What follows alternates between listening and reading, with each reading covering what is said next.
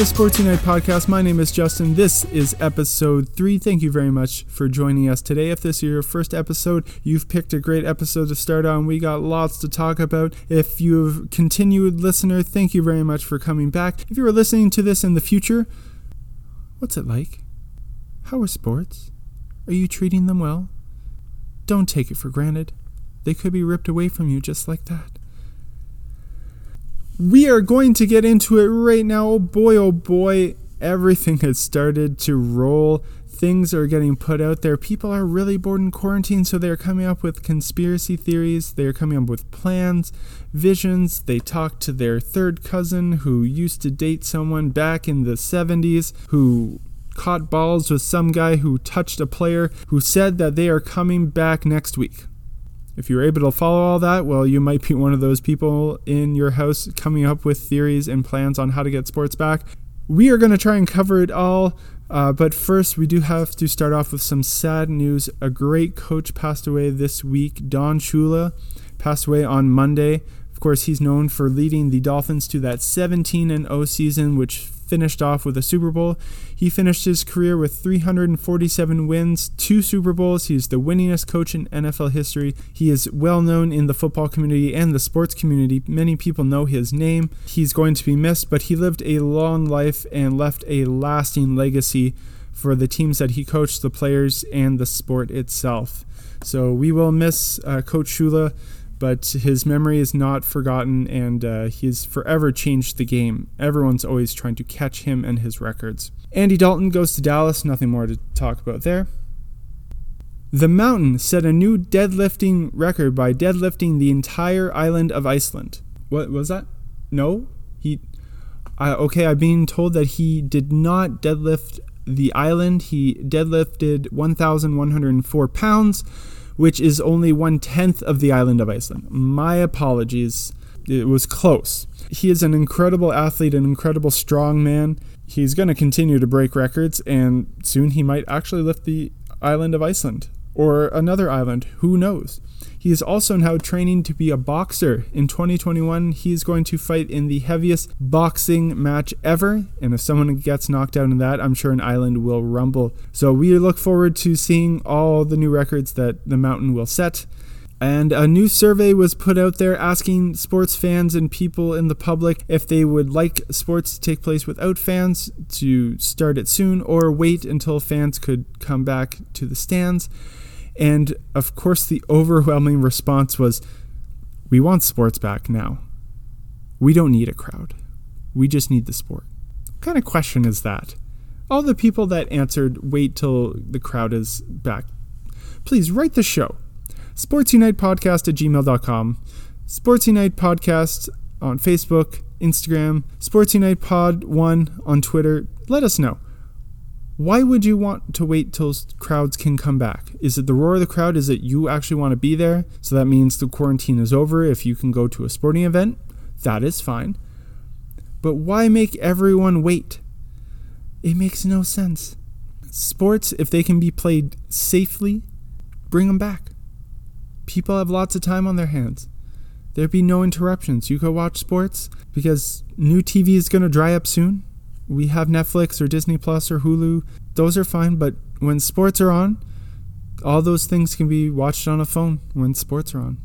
And speaking of sports coming back, we do have some scenarios to go through that have been coming out. With starting with the NHL, uh, we've talked about before having the hub city scenario. Seems to be the safest way to get hockey back. The downside to the hub scenario is that players may have to leave their families unless families are included, which is a whole nother process that uh, we won't really talk about right now. But Hub City seems to be the way that the NHL could finish the season and start playoffs. Now, the NHL has given out detailed criteria to cities health agencies, provinces, and states on how to meet to be able to submit proposals. The cities that keep getting brought up, Edmonton appears to be one uh, working on a submission. They're working with the Alberta Health Services to find a way to work with the city to bring in players, make sure everyone's safe, make sure everyone uh, can be quarantined and tested. That's still to be worked out, but cities are working with health organizations with their own states or provinces to figure out if there is a way for hub cities to work, get teams there, quarantine them, begin practices and playing. Mayors are being involved, senators, premiers, trying to find a way to get leagues started back up again and the NHL finishing. Speaking of the NHL, a memo was sent out last Friday evening where they still want to try and have a June draft. Before that, you need to have a lottery. The lottery is supposed to take place in April when all the teams who did not make the playoffs would be put in a lottery system. The memo dictates that there would be a amendment to the way the lottery is done where one team can win and if you win, you move up 4 spots. So, really, the best chances to get top pick would really only rest in the top five bottom teams. That's the old model that it used to be.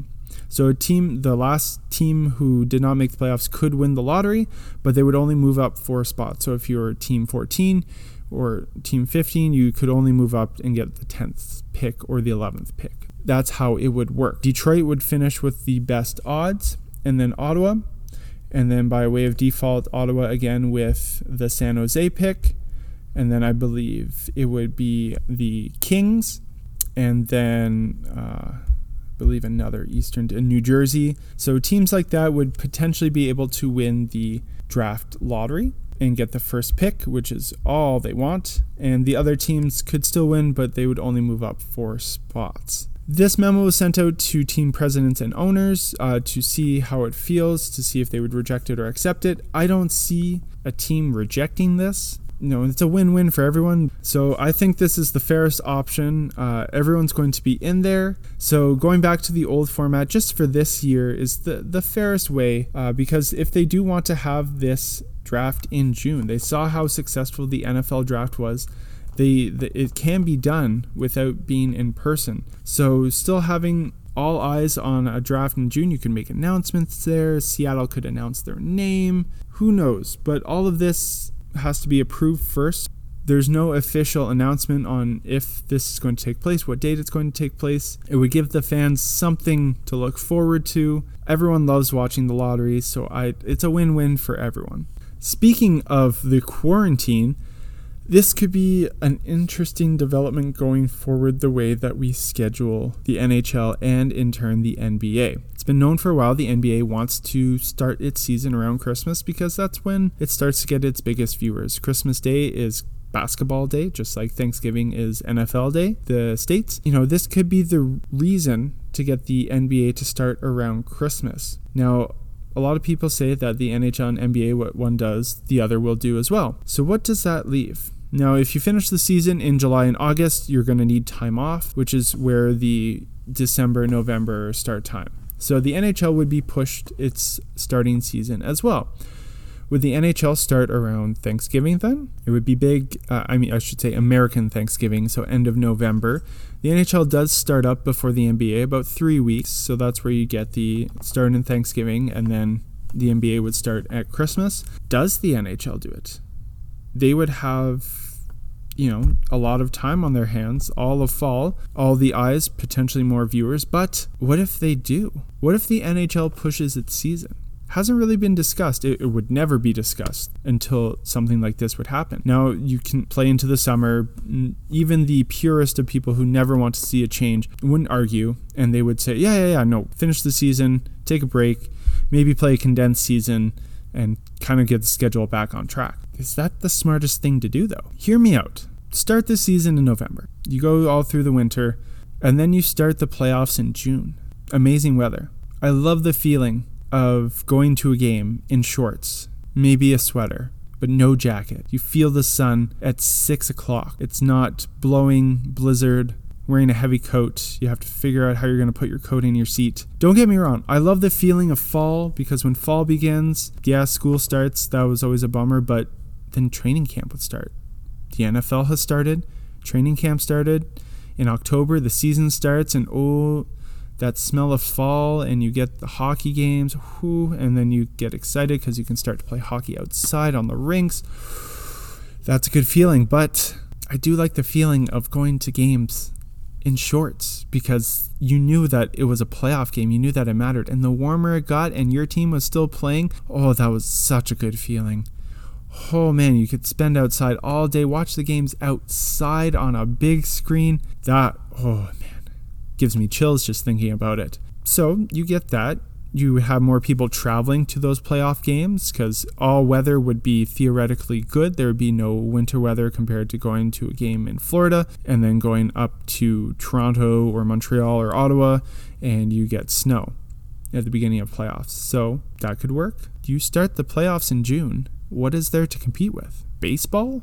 Middle of the summer baseball would have nothing on playoff hockey. Everyone who does not really watch hockey says they've seen a playoff game and they feel the energy, they feel the excitement. Every play, every shift matters. They get that. They see that in playoff hockey. You would have no competition. That is, until the NBA follows suit. Because, like I said, the NBA and NHL are kind of joined at the hip. So if one league changes, of course, if basketball did the same thing, start at Christmas and then go into the summer.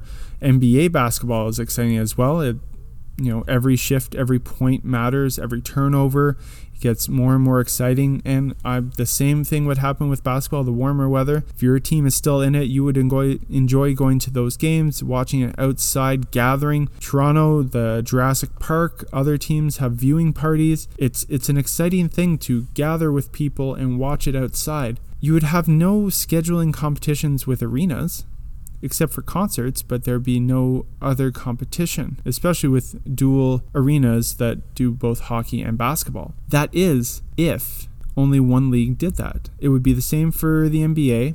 If the NBA did and NHL didn't, uh, which I could see happening, uh, they would have no booking competition past June. So those couple months would be fine. And here's the thing yeah, players want the summers off, but if you don't make the playoffs, you're done in late May, June, still have your summers off. If you make it all the way, you have your time off in the fall.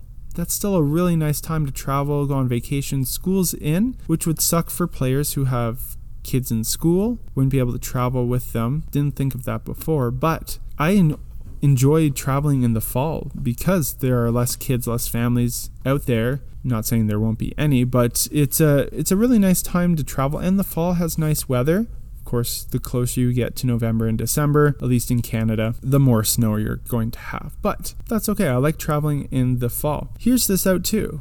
When you factor in the Olympics, if the NHL moved the schedule, it would be in the front half, and they would be more inclined to have that two week break to allow everyone every four years to go to the Olympics. You'd have no problem. You can make up the scheduling later in the season and it would be no problem. Now it's in February, kind of have that late February hockey break, and then March. It's about a you know five six weeks left in the season. That's people are going to be tired. But if if you move the season and then go to the Olympics in the kind of the front third of this season, you're going to have less problems with the scheduling, I believe. On the other hand, if the NBA does that, the NBA will not be able to participate in the Olympics you can participate in the Olympics, but if your team's still in it, end of July, and that's maybe the second going into the third round of the season, if you're looking for those all stars play on your team, you can't gamble that, oh,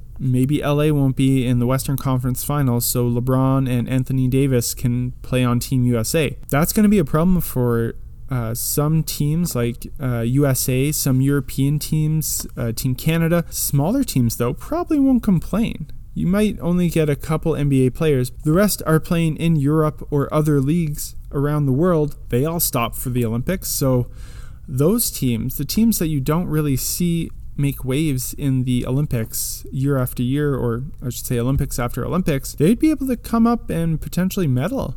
Maybe the U.S. would lose. No, uh, no third coming of the dream team. Who knows? That would be fascinating. I, I'd be. There's give and take on both scenarios whether they both do it, one team, one league does it. It's going to be interesting. Speaking of the NBA, they are starting to put together best case scenarios on how to finish their season.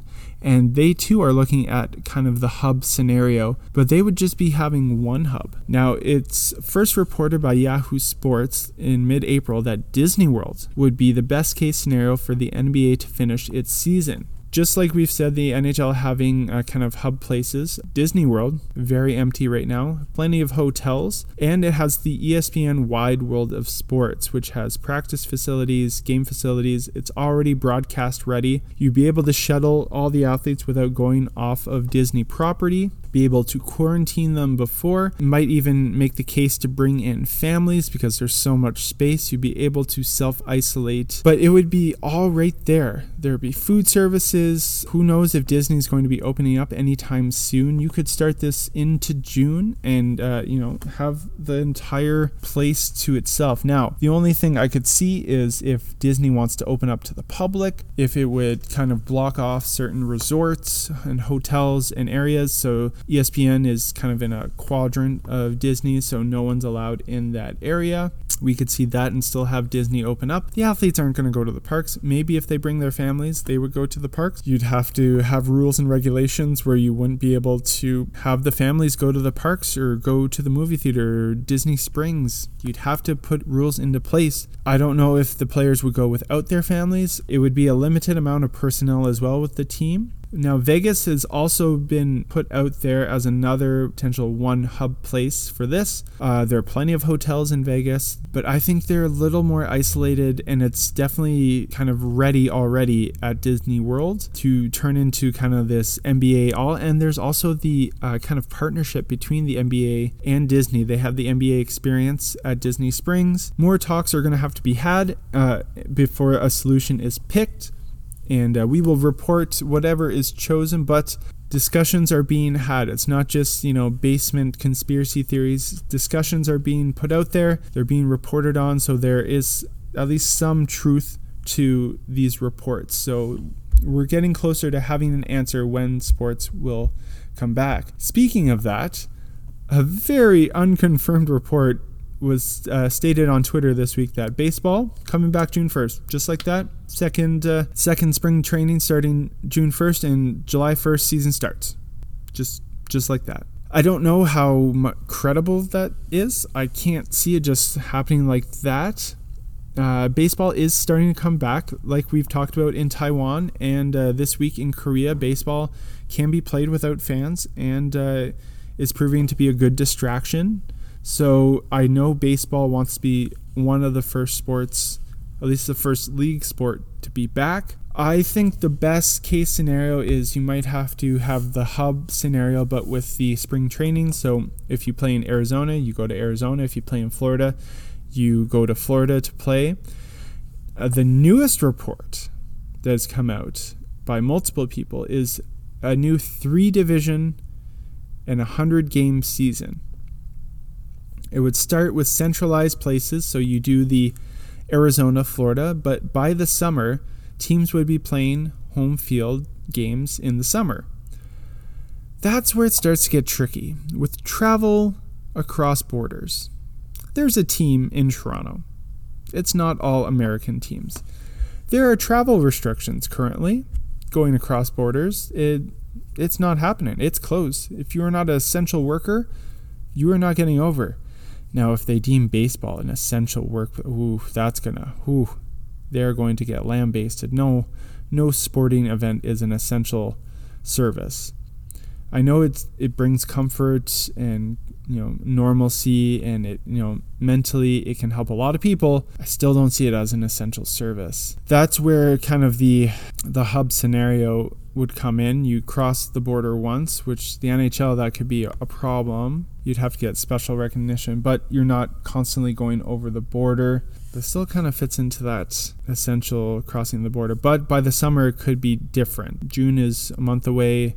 July, two months away. But if nothing has kind of changed, traveling across that border, and if you're going to have home games and then have constantly teams crossing the border, that's that's going to rile up everyone.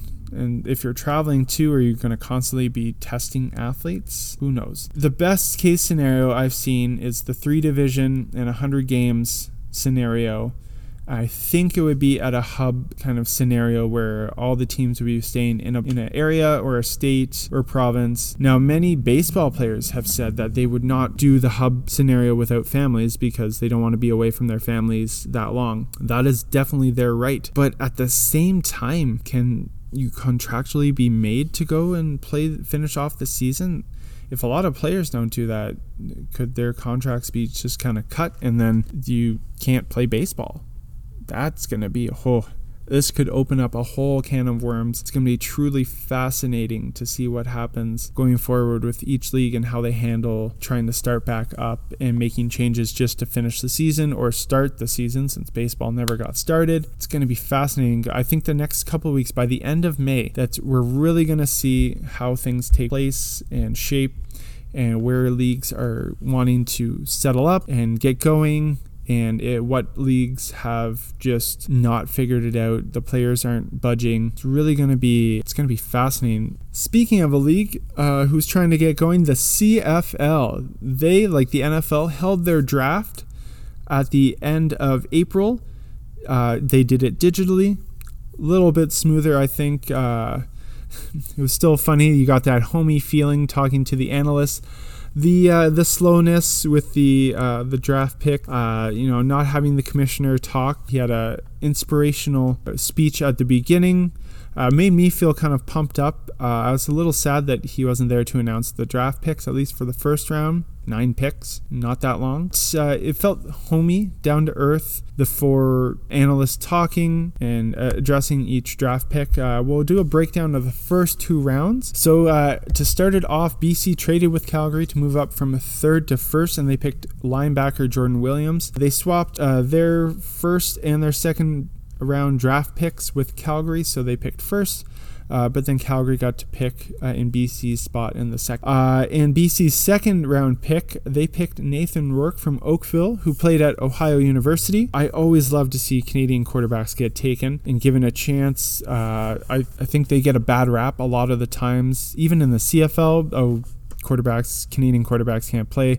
They're far uh, you know, unskilled compared to the American counterparts. Uh, so we're getting there. There are a couple quarterbacks now in the league if uh, Nathan can get it going, I really love to see the transition and how Canadians can take shape and uh, become a starting quarterback. Toronto had the next pick. They actually had a couple picks in the first two rounds. Uh, they're looking to turn around two bad seasons after winning the Grey Cup in 2017. They have uh, kind of been on a downward spiral lately. So with their first pick, they uh, picked wide receiver Dejon Brissett, who's looking to help the offense, struggling offense. Uh, he was also a returner at Virginia, so always looking for that return game that can be the big turnaround in the CFL is having special teams, especially the kickoff and punt return. They also had the ninth pick in the first round. They picked Theron Churchill, a solid O line, really giving that offense more stability and protecting the quarterback to get the ball out or get their run game going. They really struggled with their run game. So having that O line uh, control, holes open up for the running game, really opens up their offense. They then picked linebacker Jack Cassar from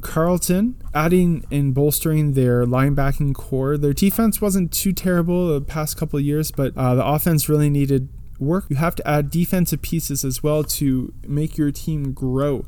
So they uh, focused on that in the later rounds as well. Calgary picked next after uh, trading with BC. So they picked up defensive end Isaac Adeyemi Berglund, who played at uh, Southeastern Louisiana and is from Dartmouth, Nova Scotia. He's going to be a huge help. He also played against the number one pick in the NFL, Joe Burrow, and he sacked him three times in a game. So he's going to be a huge uh, member of the Calgary defense. In the second round, they picked Trevelle Pinto from UBC, who actually sat out this past season, uh, but a receiver. Uh, be a big target for uh, Bo Levi Mitchell going forward in the season, you know, because they don't already have a ton of targets. Adding to that wide receiver core and the flexibility is a bonus for Calgary, and they continue to be really high in the West. Edmonton picked up O lineman Thomas Jack Kirtle to try and protect Trevor Harris.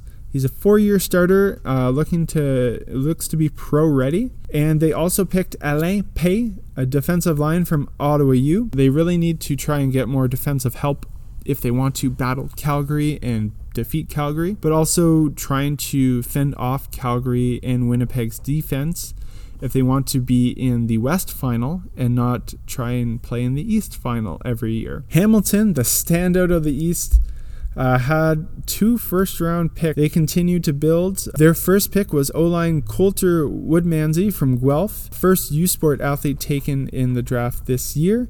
Uh, and their second first round pick was Mason Bennett, D line from North Dakota. Their lines have been stacked, O line, D line, so adding uh, you know, pro ready defensive linemen and O linemen really just going to help their offense and defense. Their second round draft pick was Bailey Feltmate, linebacker from Acadia, first uh, AUS player taken this year. Just tweaking their positions to try and hold on to the East. They have been top of the East basically since 2018, so they really uh, want to keep going.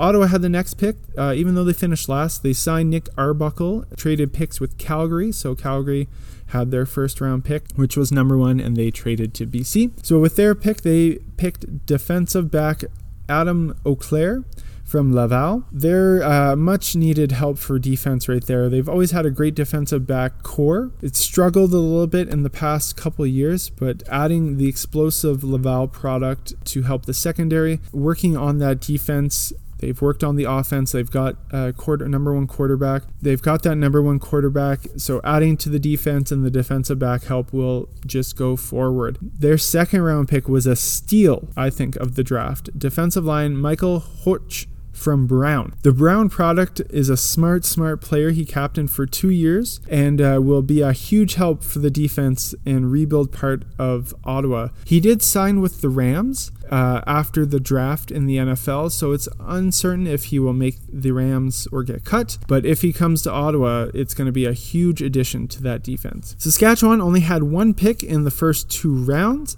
They picked uh, homegrown Matt Riley, O line from the University of Saskatchewan. Helping that O line, they almost had a trip to the Grey Cup, just fell a little bit short and he's a small town guy from Saskatchewan. So they love they love those stories. You know, prairie boy growing up, going to the hometown university, and then going to the hometown team. And uh, hopefully he can help them propel past the Calgarys and the Winnipegs in the West to get to the Grey Cup, which they are hosting this year if everything goes to plan. So they really want to be the home team and the host team in 2020. Winnipeg and Montreal only had picks in the second round. Montreal had two picks uh, in the second round. The, with their first second round pick, they picked Marc Antoine Dequoy, who played at the University of Montreal with current Als GM Danny Maciocia, who coached him. He did sign with uh, Green Bay, but if he does not make the NFL, the coaching staff knows what he can do and know where they can slot him in uh, with that relationship. They also added uh, defensive lineman Cameron Lawson from Queens. Montreal uh, starting to gain a little bit back after a couple years in the basement of the East, adding to their defensive line and adding to their defense as really their offense is starting to was starting to click in 2019. So getting their uh, defense ready uh, to battle Hamilton and make the playoffs again. That's what they wanted. Winnipeg uh, only one pick in the second round. They picked Noah Hallett, uh, who joins the defending champions, also his brother on Winnipeg. Uh, Winnipeg looks to keep control of the West, fend off Calgary and Saskatchewan from surging, defeating them. Next in the second round, they had something called a territorial draft. It's a new thing started in 2019. Teams that have the highest waiver priority will get one territorial pick uh, to pick a player born in their territory deemed by the CFL. So in the second round, Ottawa and Toronto had territorial picks. Ottawa picked players born in the Ottawa Gatineau area, where Toronto picked players from the GTA area. I do believe that's more kind of north, like Markham, uh, maybe York area, because uh, Hamilton would have uh, fall into some of that southern Ontario territory as well. So uh, they uh, had two territorial picks. I thought that was a little fascinating, kind of cool. You get to pick someone born in your territory, get that homegrown feel. I like that. Next, we're going to dive into the Last Dance episodes 5 and 6 recap. Episode 5 was dedicated to Kobe. Kobe even says in some interviews that uh, how much MJ influenced him, and without MJ, there would be no Kobe. Without MJ, there would be no five championships for Kobe. So it was uh, really cool to see him talk about kind of growing up with him, using him as an influence, and how much he did for his game. Go into the last time potentially being at the Garden, wanting to wear the same shoes that he wore in his first game at the Garden, and they dive into uh, going to Nike, how he got into Nike. He really wanted to go to Adidas, didn't even want to take the meeting with Nike, but uh, his mom told him get on that plane you're going to meeting uh, they gave him $250000 as a rookie.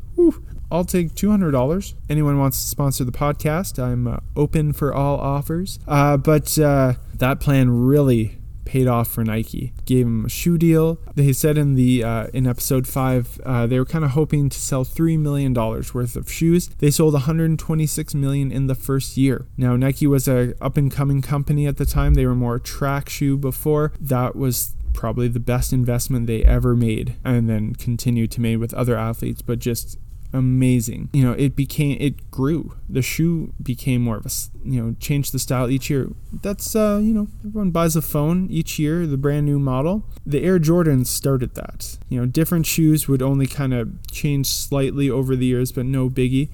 Every year, brand new Air Jordan, you had to buy it. It was fashion. It was part of pop culture. It was in movies. You know, you wait hours outside just to get it, and then you don't even wear the shoe because it's so valuable. Also, uh, the kind of the tone towards the end of the first three, Jerry Krause just meddling. He meddled all the time. It's so fascinating. I don't know if GMs can meddle nowadays just with social media and the insights and kind of more openness with teams, I don't think GMs can meddle as much as Jerry Krause meddled. He would be, I think they would, the pure pressure from fans and just everyone in the leagues would just cause the GMs to be fired right away. They wouldn't be allowed to get to that point. Oh, I, I really want to know if there's a lot of meddling going on still, just they really have to keep it under wraps or else they know that they're done especially after The Last Dance, is uh, showing how much Jerry really wanted to make everything his, which leads it into the dream team. I really enjoyed that shot of just MJ in the Barcelona stadium just walking about, looking up. I could have watched half an hour of just that, put it on a loop. I'd be happy. That practice game in Monte Carlo, I've I've seen the tape before. Not the entire game, not as much as what was on the documentary, but I've seen it before. Just show that. Just release that. ESPN, you uh, have ears listening. I'm sure on this podcast. I'm sure you've listened to all two episodes already, and you'll listen to this one as soon as it comes out. Have a special event, maybe the week after episodes 9 and 10 of The Last Dance air, air that practice game. You might have a lot of editing to do with swear words. It might be a little difficult. You would have million I guarantee you have at least a million people watch that practice game. I have heard other people talking about how fascinating it was to watch, and I know it was just cool to sit in and listen. Just close your eyes and listen to what was happening. And just you saw right then and there in that practice game how Charles Barkley said something and just Michael Jordan just went, "Oh yeah, okay, I'll show you." In a practice game that means nothing to take it from 8 points down to win that practice game. The intensity everyone had an intensity on that team. Everyone had a little bit of a, you know, a, were they're the greatest, and it was really cool to see the trash talking. Oh my lord! And the bus ride, the tension, the tension on the greatest team to ever play basketball.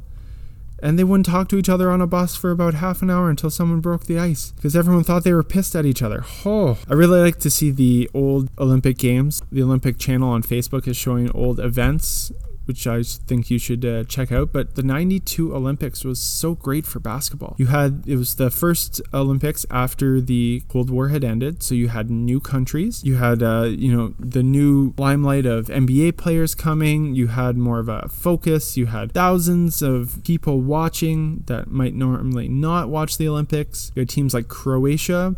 You had, uh, you know, bands like the Grateful Dead helping out Team Lithuania who was barely a country after the fall of the Berlin Wall and could not afford to send a team to the Olympics. But the band, the Grateful Dead, covered them to go to the Olympics and they ended up getting bronze. There's an amazing documentary called The Other Dream Team. I highly suggest you go and watch that. You have time on your hands. Talks about the Lithuanian team, their struggles, just, you know, being barely a country and just representing your new identity, how much that meant to them. Just every, you know, player, even Croatia with uh, Terry Kukoc, you know, he talked about it. He was potentially going to the Bulls, but he wanted to stay in Europe a little bit longer because of the war, of the unsettling. He wanted to make sure his family was safe. I mean, he was getting paid handsomely, but still that you don't know what's going to happen. Your family could be in danger. War is happening. All this stuff is happening around you. A new country is being born that doesn't just all of a sudden be like, oh, everything is fine. No, hardship, thousands of people dying, all this happened. And it really kind of came when the Olympics happened, all these new countries, they had these guys were just trying to trying to prove that they mattered, that their country mattered, that they weren't just pushovers or easy games, especially when it came to playing, uh, you know, the USA and the Dream Team. Tony Kukoc really showed that, especially in the gold medal game. Uh, the difference between the two, because they played in their first game and just got destroyed. Part of that was because our dear friend Jerry Krause meddling again, going over to Europe, trying to swoon Tony Kukoc to come over. And Scottie and MJ had it in them that we're going to teach this kid a lesson. They'd never met him before. They just, they did not like him because of Jerry. Eventually, Tony came over to the Bulls and was a great uh, teammate, six man of the year. Everything was smoothed out, but I kind of felt bad for him. And then they dive into the logo issue. This is one issue where I don't agree with Michael Jordan. Passion to be so petty not to show the Reebok logo. I know you're loyal to the brand. He did it kind of in a unique way with the United States flag, so you can't harm him for uh, not wearing the uniform, but you're at the Olympics. That's what you're required to wear. It's your uniform for the Olympics, regardless of who made it. Reebok paid thousands of dollars to outfit. That's how it works. A bid, Olympic organizations pick the bid, and then they make the clothes and you wear them. You don't like it, don't go to the Olympics. That's what I say. Just that's that's how it's kind of always been. Other people have, you know, you don't see Steph Curry, LeBron James complaining that their logos aren't on the uniforms. All of that, it's that's it. But that's how I feel about it. I think that was kind of the one thing that he did wrong. He draped a flag over, so it's hard to hurt him hurt him for that, but to be so petty not to show the Reebok logos just because it was not his sponsor. That that's passion, but took it a little too far. I think how much it, the ticket problem. You know, they sold out of season tickets in two hours on a Saturday uh, before the season started. Atlanta played their last game against uh, Chicago in the Georgia Dome. They had 60,000 people there. You could teeny tiny. It's like the NCAA tournaments now. You're in AT&T Stadium in Texas. You're the very top. You can't see who's playing. You can't see the ball go in. You're, it's too far. But that's how Jordan sold. He he sold out games, no matter where he went. Also, beers and cigars in the locker room after the game during the regular season. Man, the game has changed. Michael talking about how, uh, you know, when he started, people be smoking cigarettes, drinking beers during halftime, how it's kind of transitioned to them, they're just kind of relaxing after the game, having a beer which is fine. You just don't really see it nowadays, uh, at least in the locker room. But it was kind of a, a, way to get the pressure off, especially for Jordan. And you saw it in these episodes how it was, he always had to be on, no matter where he was, on off the bus. As soon as he's off the bus, people want him in the hotel, in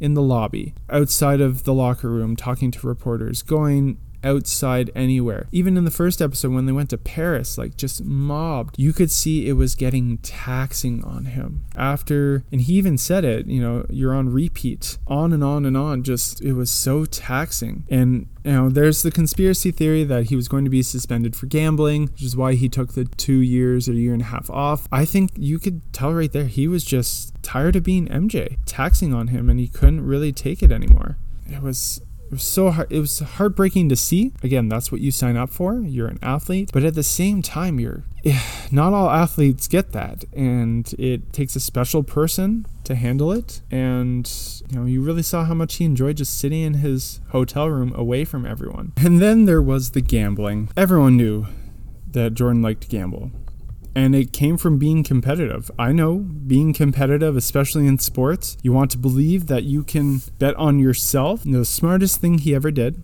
was never bet on kind of sporting events essentially anything that he was involved in or any sport he he bet on himself so lots of golf uh, lots of casinos He loved to gamble. Part of that definitely comes from a competitive edge, wanting to be right, wanting just to win, the thrill of winning. He had the money. Like he said, uh, he doesn't think he had a gambling problem. He had a competitive problem. He feels that he didn't have a gambling problem because uh, he didn't put his lifestyle in danger or his life, his money, his wife, his kids. They weren't losing homes. They weren't losing possessions. So, uh, I mean, that's his definition of gambling problem. So he feels like he doesn't. It became taxing, though. It became an issue when he didn't pay up, or, you know, people starting to come out with books. Just, it became that's all they were asking him about. The uh, game before the Knicks, uh, where he went to Atlantic City with his dad and his friends and then came back and had a horrible game as where it really came into just you know why are you doing this? Why are you doing this? Why are you doing this? And it just built into the into it being taxing on him. And in the last third like it said it was just it's mentally draining just hearing the same questions in the interview over and over and over again. He didn't want to be a role model. In the earlier episode they talked about how he would go and talk spend time with kids who were uh, ill uh, before and after games, you saw him a lot signing autographs for kids. He really tried to be that role model, just talk to kids and you know be a, a beacon for them. But at the same time like it just got draining and you don't want to be around that. You don't want to like he said it becomes taxing mentally draining and you don't want to do the same thing over and over and over again. Uh, some of the players said that when he won the third championship in a row it was more of a relief than celebratory. It's going to cover in the next uh, couple episodes his baseball and him probably missing basketball and wanting to get back that's what i thought when he uh, came back to basketball that he just missed it. Baseball wasn't the same as basketball. Obviously, he wasn't as dominant in that sport. He was still an athlete, but just picking up baseball after playing basketball for you know almost 10 years it's tough just to just to be an athlete. No one wants to just be an athlete especially michael jordan. He wants he wants to be the best. So there it is. And uh, there are four more episodes left two more weeks. We will recap it here on the podcast. And now it's time for some good news that will unite us. The NFL says it's going to start on time with fans in the stands. That could be some good news. Darren Dreger reports that uh, the Bauer Company, the hockey company, uh, they started to make surgical shields uh, for frontline workers. They are now developing medical grade shields that can be used by the hockey community, not only professional athletes, but everyone as far down as Timbit anyone who plays hockey uh, can use this medical grade shield for when they play to feel safe so that when it gets time to be able to play if there's no vaccine we might feel a little bit safer to be able to play and get kids active. These companies that are stepping up not only to help the frontline workers but start to look for solutions for the public to start to get back to normal. Those are the companies that we should be supporting. Good on you bauer the Kentucky Derby was supposed to happen this past weekend, but that has been moved to September 5th. So, what best to replace it with? Well, the Kentucky Turtle Derby. The last time that the Kentucky Derby was moved was during World War II, back in 1945. So, what they did was they had a turtle race. To bring back the best sporting tradition uh, around is to bring back the slowest two minutes in sports. They brought back the Kentucky Turtle Derby. Uh, this was presented by Old Forester. Uh, brilliant idea, I think. They had a whole kind of 10 minute presentation where they introduced the turtles. They had fun names. Uh, my favorite was uh, Galapagos. He uh, placed second. Uh, so I was cheering him on to, to, go from the fastest two minutes in sports, which they call the Kentucky Derby, to the slowest two minutes. It was a lot of fun, made me uh, happy and smile. So uh, go watch that on YouTube on the Old Forester uh, YouTube channel. You can go watch the race. It takes about five minutes for the whole presentation. Enjoy a beverage while you're doing it uh, and smile. That's what they're trying to do. Good on ya. The UFC is going to have an event this weekend on the 9th. Still, not a lot is known about it. It's going to happen in Jacksonville. So, we could have our first taste of actual person to person sport. Uh, we will recap that if it does happen. Keep you posted. Watch our social media pages again Facebook, Instagram, Twitter. Laurent Duvernay Tardif, the Kansas City chief uh, O lineman, is a doctor got his doctorate last year, won the Super Bowl in February, and is back in Quebec being a frontline worker, working hard in the medical field, using that hard earned degree and putting it to good work in an orderly home in uh, Quebec. Good on you. This is the type of sports icon we need people to look up to. I know there are kids definitely in Kansas City and all over Canada who are looking up. He proves it's possible that hard work you can accomplish anything. Won a Super Bowl, is using his doctorate to good use. Uh, you, sir, are an amazing human being. I wish to meet you sometime uh, when this is all over. Hear your stories. Uh, good on you. Thank you for all that you do. That's where we will leave it here today. Thank you very much for listening. I told you this was going to be a big episode. The first two were just warm ups. Now we're getting into the rhythm. We're getting full episodes out there. I'm still looking for your recommendations on feel good videos to watch. If you have a recommendation of what uh, documentaries you uh, we should cover, what movies we should cover, what you're looking forward to, send us uh, some what you think uh, what sports we should start to cover. We're going to have guests soon talking about different sports, what they mean to people. Do you have any guest recommendations? I cannot guarantee that I can get a pro athlete or anyone in the sporting business, uh, even though they have a lot of time on your on uh, their hands. I have no pulls whatsoever. I can send out messages. Who knows? Uh, if you want a specific athlete, tag them. Say go on this podcast. Uh, you know we have Facebook, Instagram, uh, Sports Unite Podcast, Twitter, Sports Unite Pod One. Email address is sportsunitepodcast at gmail.com. Send us with recommendations. I'm looking forward to it any feel good videos you have, post it on our social media. That'll do it for this episode. I want you all to stay safe, get outside, go for a walk, go for a run, start to get active, feel the air, feel the sun. The spring is here. We're going to get through this. It's all going to be okay. Sports are starting to come back. We'll be able to watch sports together. But until then, stay safe. Don't forget to love each other and have a great day.